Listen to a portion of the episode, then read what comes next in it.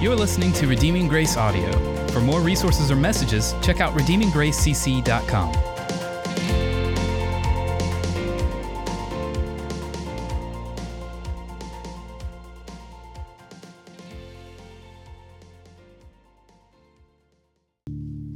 Our sermon reading. As Jesus passed on from there, he saw a man called Matthew sitting at the tax booth, and he said to him, Follow me. And he rose and followed him. And as Jesus reclined at table in the house, behold, many tax collectors and sinners came and were reclining with Jesus and his disciples. And when the Pharisees saw this, they said to his disciples, Why does your teacher eat with tax collectors and sinners? But when he heard it, he said, Those who are well have no need of a physician, but those who are sick. Go and learn what this means. I desire mercy, not sacrifice, for I came not to call the righteous, but sinners. Matthew 9 9 through 13.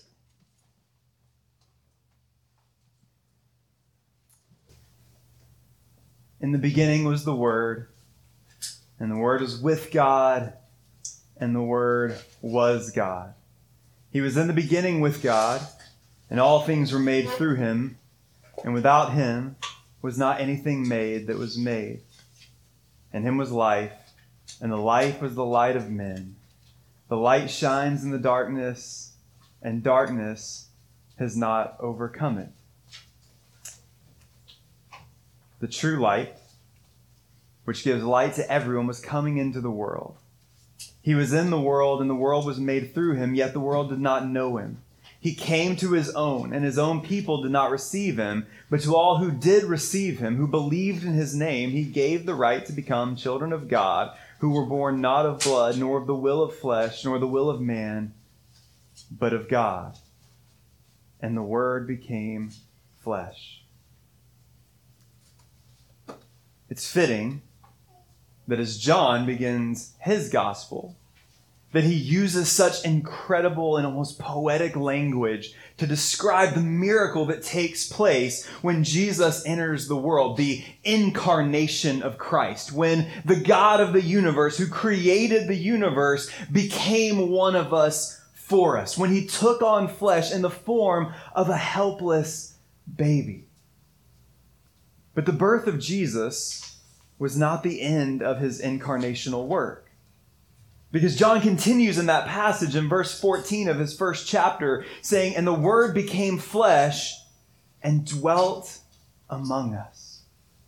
Jesus was not only born in an incarnational way, but he lived in an incarnational way. We see this incarnation of Jesus on display throughout the entirety of his ministry. If we go back just a couple chapters before our sermon text today, in Matthew chapter 8, we see people coming to look to follow Jesus. And in chapter 8, verse 20, Jesus gives us some insight into the kind of ministry that he led. Because verse 19 says that a scribe came up and said to him, Teacher, I will follow you wherever you go. And Jesus said to him, Foxes have holes, and birds of the air have nests, but the Son of Man has nowhere to lay his head. And as Jesus came to establish his ministry, he could have built for himself a place for people to gather. People clearly were coming looking for Jesus. And so he could have started up the Jesus school of ministry where people came to seek out Jesus. He could have set up residency in the temple or in the synagogue so that people would have to travel great distances to be able to sit at the feet of such a great teacher. There could have been an expectation that if you want the kingdom of God, you need to come to me. But that's not what he did. Jesus took the gospel on the road. He took the message of the kingdom out, down through the streets, out into the corners of his community. He reached out to people who were unreached. Jesus took the kingdom message into homes, into places of work, and into places that were radically unexpected. Because the Word became flesh and dwelt among us.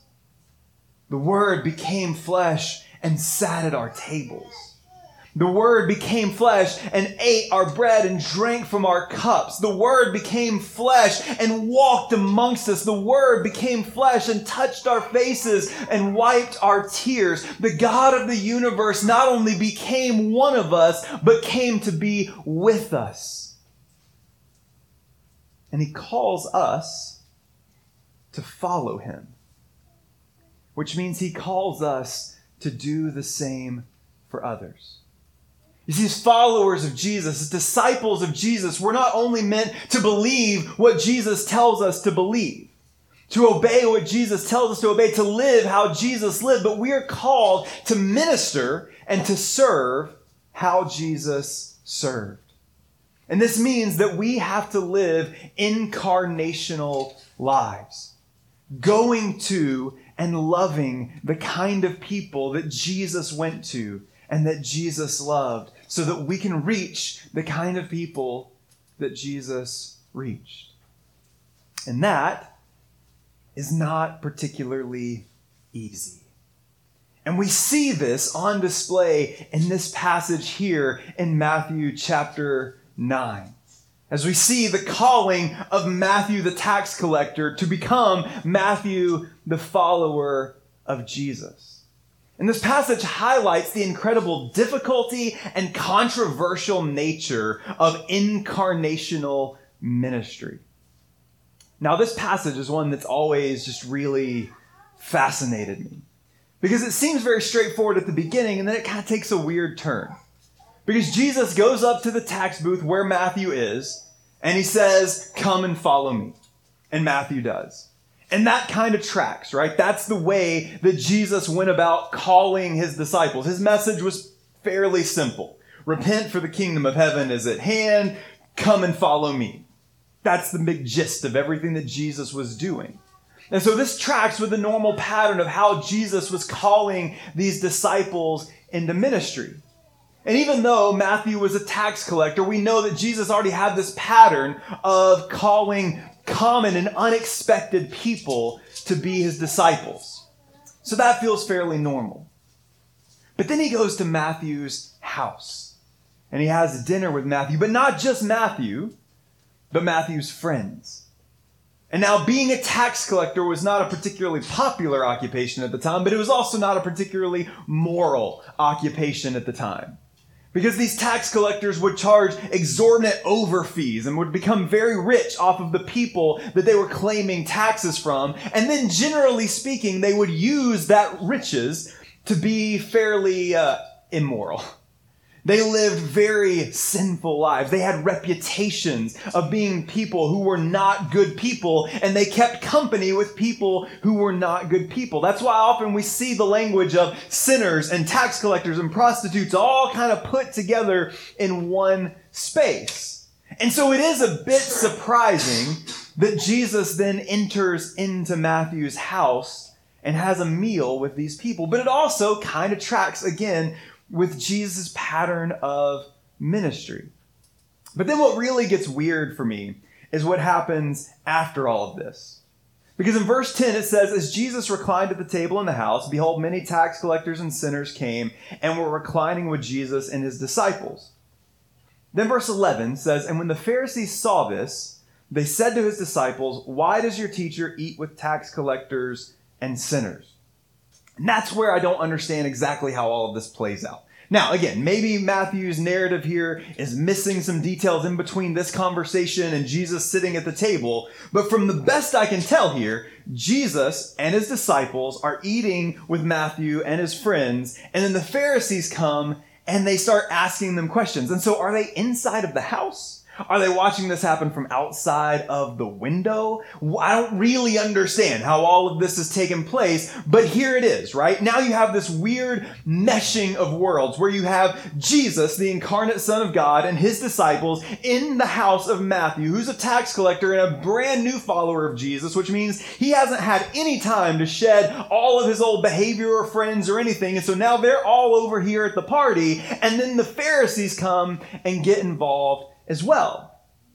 And so I just wonder how they saw this and how they were asking the disciples this question. Were they actually inside of the room? But they had to be in some kind of close proximity to this. And I think this shows us the first difference between the ministry of Jesus and the lives of the Pharisees. The difference between incarnational ministry and just existing in a society. Because the Pharisees were close to the tax collectors and the sinners, but they weren't living out incarnational ministry. And so clearly, proximity does not equal incarnation. Because even though these religious leaders were close to these people, they had nothing in common with them. They had nothing shared with them and really seemed to have absolutely no love for them.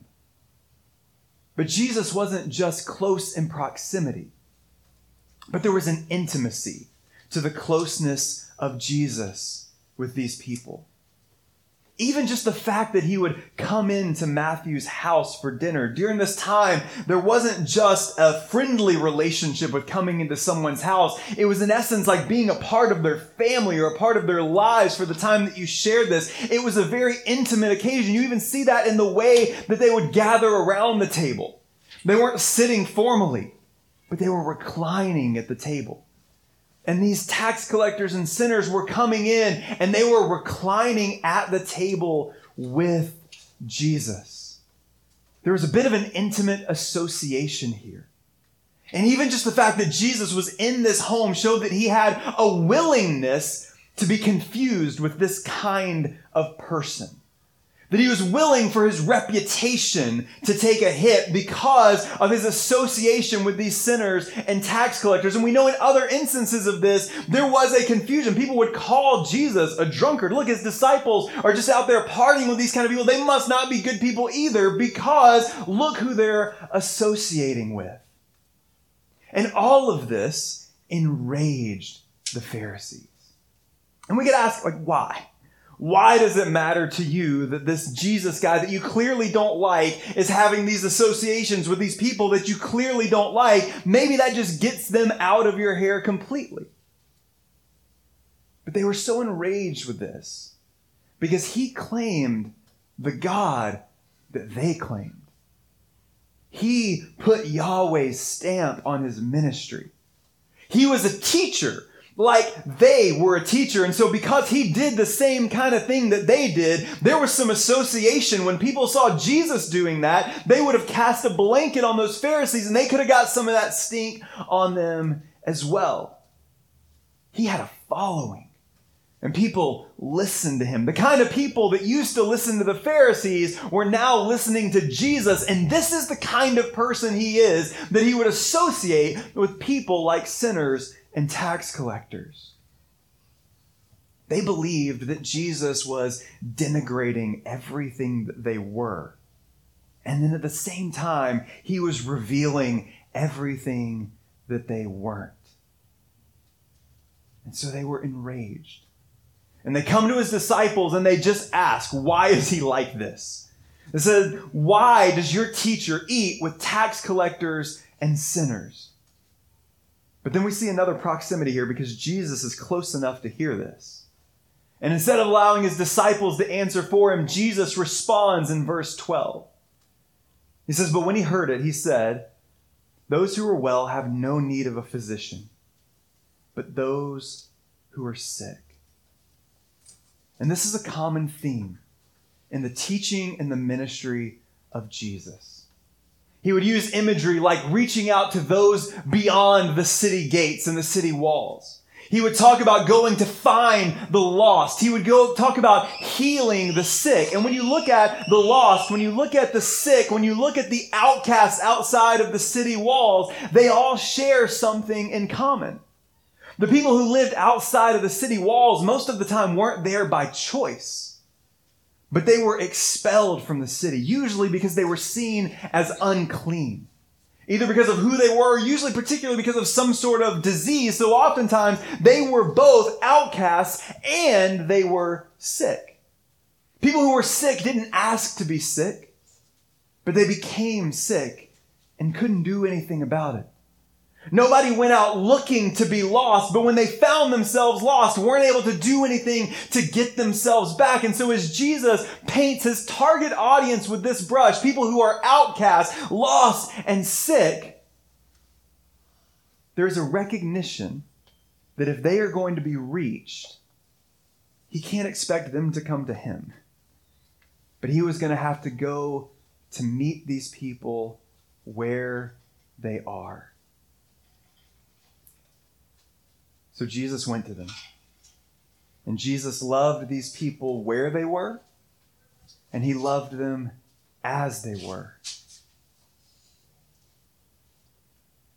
And that drove the Pharisees crazy. This was not the way that life was supposed to be done. These people had made their choice. These people were dirty. These people were far off from Yahweh and they didn't have any place at the table. And yet here Jesus was not even inviting them to the temple or to the table, but going to their tables to reach them and to love them and to care for them.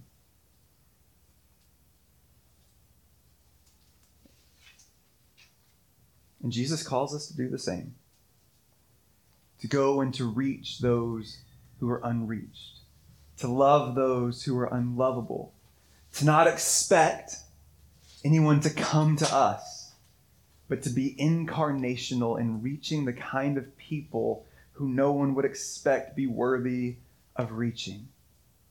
And when we live that way and when we do that, the Pharisees in our lives, the legalistic and church people will be very upset by those sort of things. And you're going to put your reputation on the line. And we're going to open ourselves up to criticism and confusion and feel like we have to make an account for what we do. But the reality is, is it may even drive us crazy. A lot of times we look at a passage like this and we can easily paint with a broad brush that Jesus only came to reach sinners and tax collectors and that Jesus had no dealings with religious people and that Jesus didn't like the religious people. But if we fast forward a little bit to the book of Acts, we see a time when a very religious man was on his way to do some very religious things. When Saul of Tarsus was walking down a road on a pathway to persecute Christians of the church. This was a man who had a reputation of being a great persecutor of Christians. And as he was walking down the road, who did he meet? The resurrected Jesus, who met Paul where he was, as he was. And then he called a man named Ananias to go and to bring Paul into his home. And Ananias said, Hmm, I don't know about that. I know this guy. I know his reputation. I know who he is. I know what he's done. The idea of reaching Paul where he was as he was was deeply uncomfortable to Ananias because of everything that Paul had done everything that he believed, all the threats that he was breathing against the church. It was even a danger to Ananias' own well-being to go and do this. And yet, even though it made him deeply uncomfortable, he went. And he loved Paul where he was, as he was. And so this kind of incarnational ministry is incredibly difficult and overwhelming, but it's worth it. I mean, if we just want to talk in pure results, look at what happened here. Jesus goes to Matthew, the tax collector, someone that any other teacher or rabbi would have just walked right by. He goes to Matthew and he says, Come and follow me. And Matthew got up and left everything behind to follow Jesus. And now look whose gospel we're reading. These are the words of Matthew. Paul was a man that everyone would have counted off. He is too wrapped up in his faith. He is too wrapped up in his zealousness and his legalism. He's too wrapped up in the law. There's no way that he could possibly follow after Jesus. And yet he met Jesus. He followed Jesus and wrote two thirds of the New Testament that teach us how to follow after Jesus. It may be difficult, but it's always worth it. Jesus has called us to go and to reach his lost sheep, no matter how unpopular or unpleasant that that may seem. And so we have to take some evaluation of our lives to see are we that kind of incarnational person?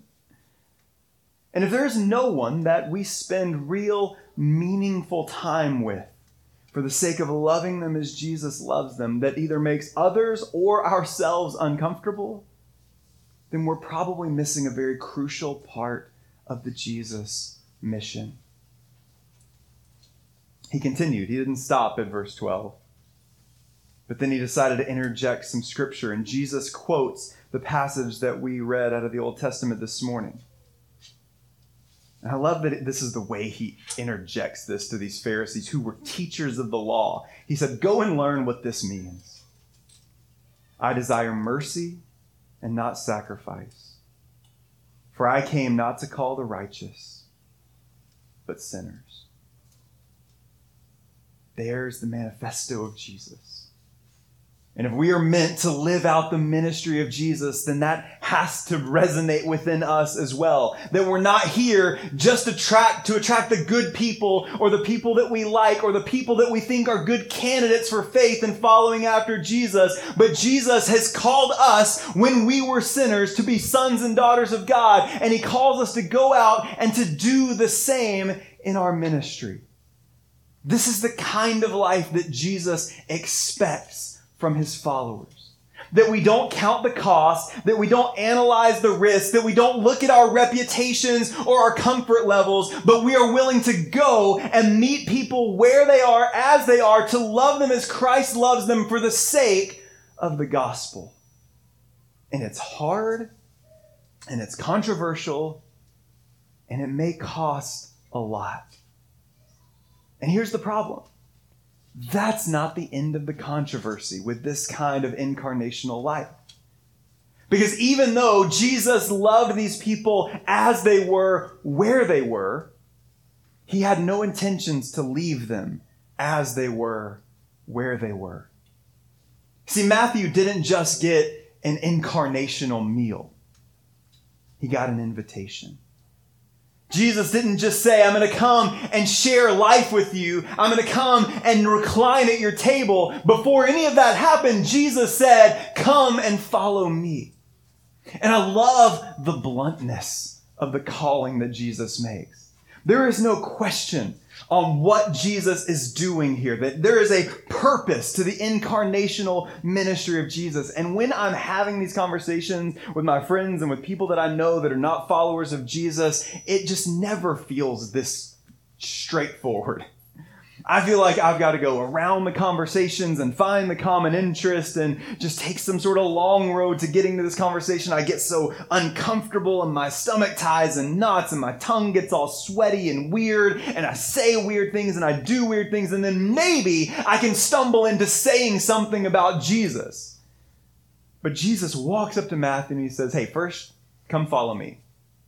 Now let's go and eat dinner together.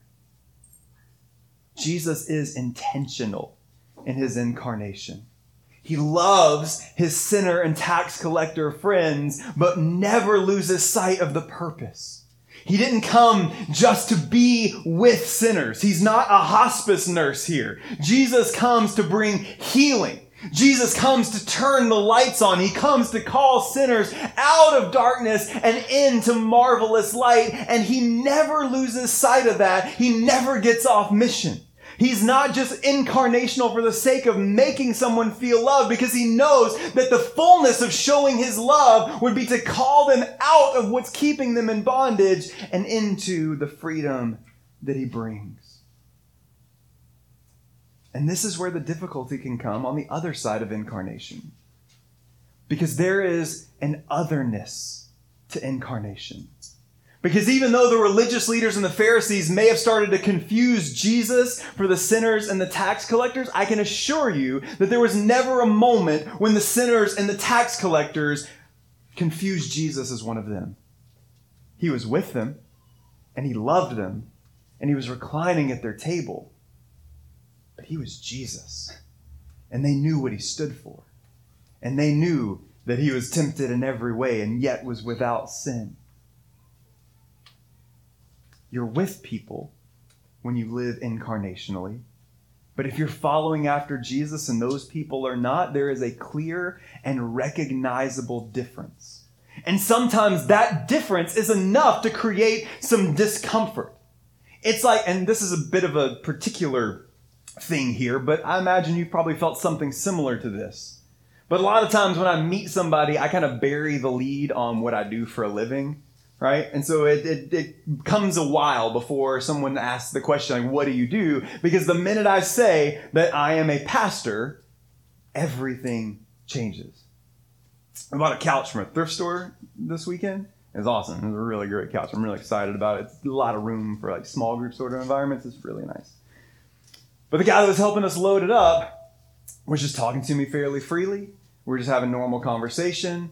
At one point, he asked me what I did for a living because he so he works and does props for movies and stuff. And I was like, "Oh, I have a friend who does cars for props." And that I guess triggered in his mind, like, "Oh, well, why do you know someone who does this? What do you do for a living?" And then I said, "I'm a pastor." And now all of a sudden, we weren't having a normal conversation. All of a sudden, everything got weird, and he tried to up the spiritual content of it, even though I could tell it wasn't really a thing that resonated with him very deeply. And I felt like now there was a bit of a wall that we had to get past again. Because sometimes incarnational ministry and life gets weird when you're a follower of Jesus and you're spending time with people who aren't, because there is a certain level of impasse there. And that is especially true when we do this the way that Jesus has called us to. That it's not just life together with people who are overlooked, but life together with people who are overlooked who we bring in the come and follow Jesus. The kind of language that Jesus used with the woman at the well when he said, Go and sin no more. Because the reality is, without invitation, there is no incarnation. If we are just spending time together, then we're just hanging out. And hanging out's fun, and hanging out's fine, but hanging out is not the mission here. And so we are called to go and to love people where they are as they are, but to bring with us the invitation to come and to follow Jesus with us. And when that part of incarnation enters into our relationships, this can be as equally uncomfortable to them as our relationship with those people is to the religious and legalistic people around us. And so here's the problem with incarnational life and ministry. Incarnational life is guaranteed to keep you in a place of discomfort and alienation. And that's okay. You are going to feel like you don't have a place with your friends who are legalistic and think that you're making a mistake for spending time with people who don't follow Jesus and whose lives may be very clearly pointed in a different direction. And you are going to feel uncomfortable when you bring Jesus into your relationship with those who don't follow Jesus because oftentimes they're going to reject Jesus. Because we can talk about Paul, we can talk about Matthew, we can talk about John and all of these disciples who follow Jesus. But that passage in Matthew chapter 8 where Jesus said the foxes and the birds thing about having no place to lay his head is in the midst of Jesus calling people to follow him and them giving all kinds of excuses for why they can't. We see stories like the rich young ruler who came to Jesus ready, but then when he realized that there was a difference between him and Jesus that he couldn't overtake, he walked away disheartened and broken. Because incarnational ministry sometimes leads to people following Jesus with us, and that's beautiful and awesome. But more often than not, we pour our lives into someone, and then there becomes a point where the invitation is extended and it's rejected, and things get weird. But it's okay. Jesus told us this was part of that ministerial life. That we are going to be in a place of weirdness. The church is meant to be weird. Christians are meant to be weird, not just for the sake, as we've talked about in our convictions, not just for the sake of being weird. Christians aren't meant to be controversial just for the sake of being controversial, but we should be actively seeking to take this countercultural, upside down message of the gospel to the same people that Jesus did and to reach them with the same passion that Jesus did, understanding that it is going to make us stick out in every area of our lives and being okay with that because we believe that life life in Christ is worth the risk. And so this means that we have to be mentally and spiritually prepared to be incarnational. And to do that, we have to recognize, and this is alliterated, so you're welcome. You can remember it easily. Incarnation requires first conviction. We have to have a maturity. To be incarnational. We have to be grounded in the gospel to be incarnational. We need to be able to hold fast to our faith. Because to walk into a space where people don't follow Jesus, the temptation to walk away is on every side. And it's easy to fall into that. We even see that happen with Peter. When Peter started spending too much time with the legalists and the people who were dedicated to the law, he started falling away from the truth of the gospel and Paul had to intervene. And so it is very crucial to our walk that if we are going to do incarnational ministry where we're putting ourselves in situations where we are with people, doing life with people who are not following Jesus, maturity and conviction is a requirement. That we are steadfast in our faith. But incarnation also requires compassion. And oftentimes, conviction and compassion don't go together very well. You'll have people who are deeply convicted. I don't think that's the right word. Convinced. There's the there's the prefix there, the pre-word there. I'm not going to talk about those things anymore. So there is the word that we should connect. They're convinced of these things. They hold fast to their faith. But then on the other side, you have people who are compassionate. And people who are compassionate tend to not be very convicted, and people who are convicted tend to not be very compassionate because those things feel very incompatible. But the gospel is conviction and compassion together, and we see this in the life of Jesus. As he walked through the streets, holding to the message of the kingdom, he saw the people who were like lost sheep, and he had compassion on them.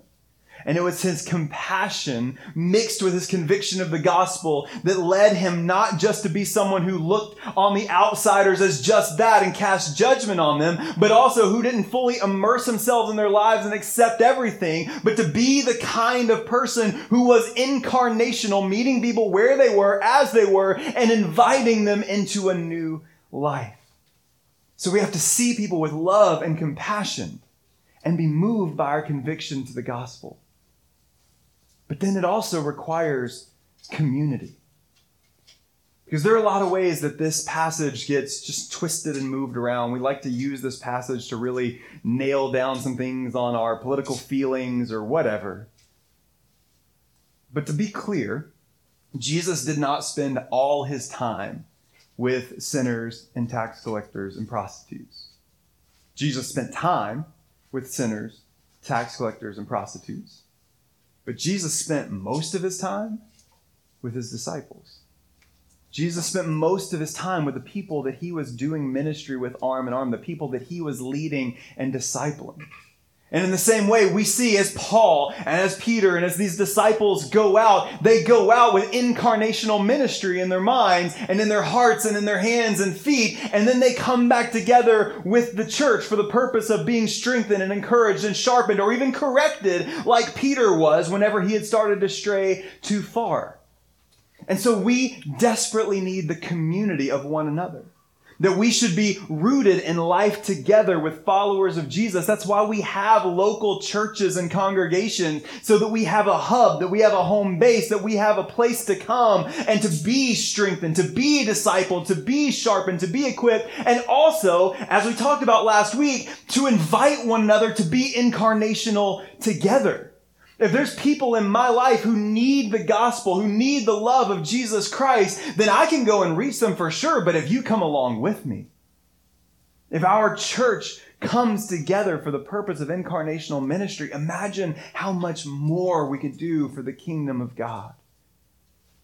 So, if we're going to live an incarnational life, we have to be a people of conviction, compassion, and Christian community. But Jesus is calling us to follow him, to follow him to the sinners and the tax collectors, to the persecutors and the legalists, to the outcasts and the outsiders and the people who think they've got it all together. Jesus is calling us to experience the insults of legalists and the rejection of the licentious. He's calling us to follow him in living incarnational life on mission as we take the gospel to those who need the gospel where they are, as they are, and to give them the invitation to be with Christ where he is, as he is. Let's pray. Father God, we thank you that you loved us enough to come to us where we are as we are.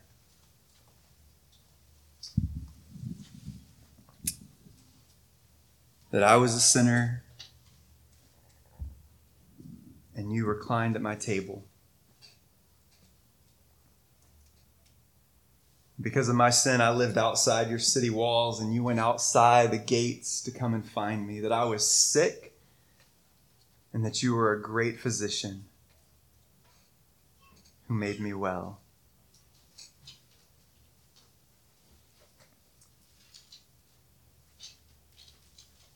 Father God, for everyone in this room who bears the name of Jesus, you did that for each and every one of us.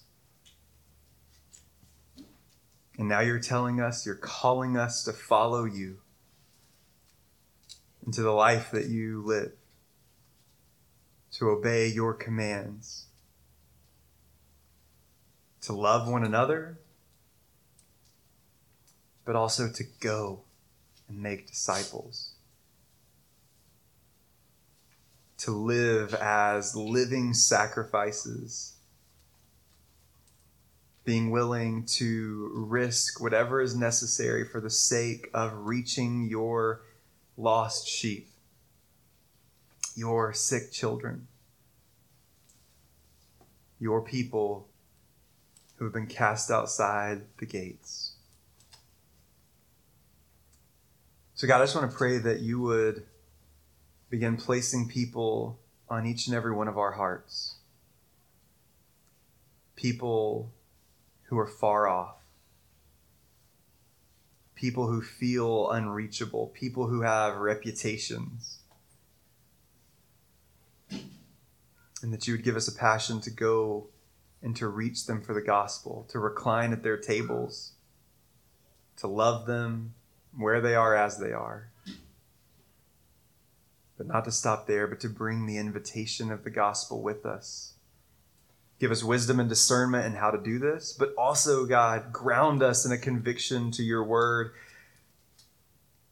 Move us with compassion for these people, but also surround us together in community. God, send us together.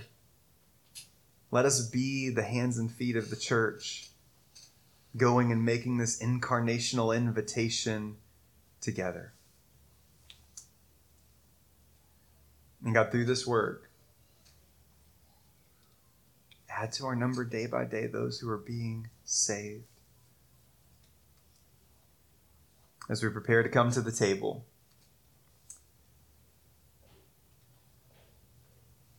pray that you remind us of the faith that we express as we take the bread and the cup, that we would be reminded of your compassion for us, where you were willing to offer everything so that we could be your sons and daughters.